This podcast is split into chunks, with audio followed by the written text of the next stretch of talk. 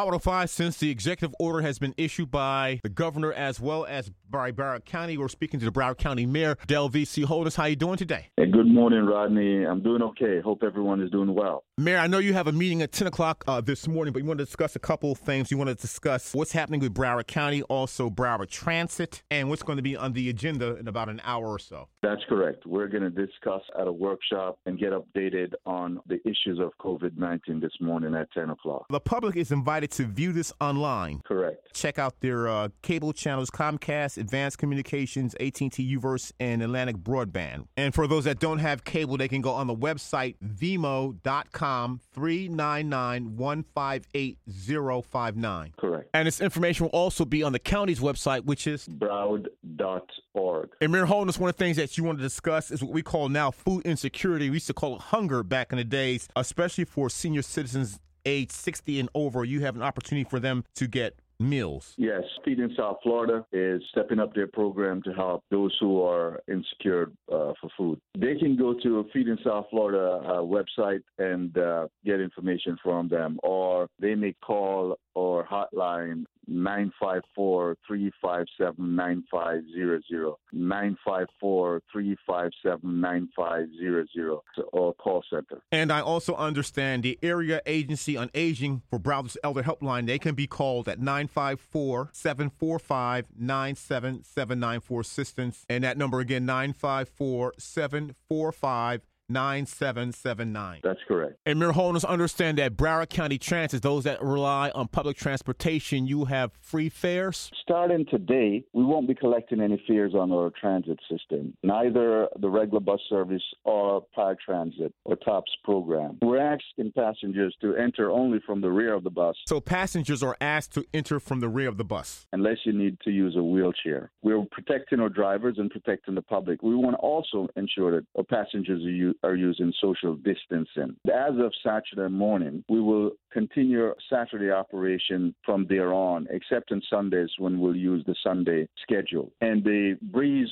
service will be eliminated and Express Bus service will operate on a 30 minute schedule. We're again adjusting riderships down and we want to make sure that those who are absolutely in need of the bus service utilize it. Please don't utilize it unless you're absolutely in need to use or bus services. So folks just don't ride the bus for free in Broward County. What I'd like them to know is that we are taking the steps necessary to protect the public. Some of the actions we're taking is not necessarily popular with everyone. We just now have to close our parks. As of this morning, the, the parks won't be open. We close the libraries. We want to make sure that people are not congregating or transmitting this disease, and we're doing our part to ensure that that stays that way. Our emergency order was amended as of uh, morning also. What we've added central service is pawn shop. We have people who says, look, times are hard. We need to be able to at least borrow against what we may have. So we've allowed for that to uh, be open now. Additionally, are closing the marinas and boating. What we found was there are a lot of people going out on boats. We're not practicing social distances. They were crowded on these uh, boats. So we're closing the marinas and the ramps. What we want to make folks understand is this. We shouldn't even have to mandate this. We have to take responsibility ourselves to ensure that we're protecting not only us, but our children or parents or grandparents and not spread this virus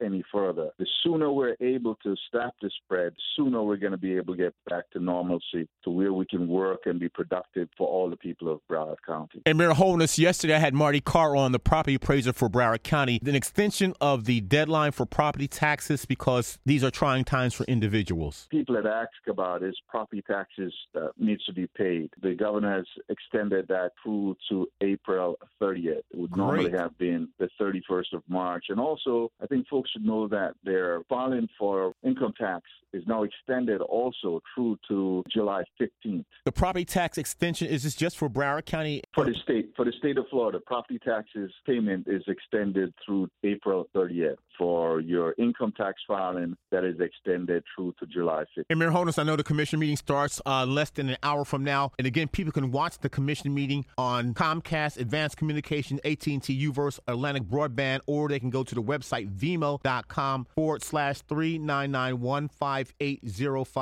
399158059. Thank you for speaking to us. As the mayor of Broward County, I want to thank you, Rodney, for all that you do. I thank you very much.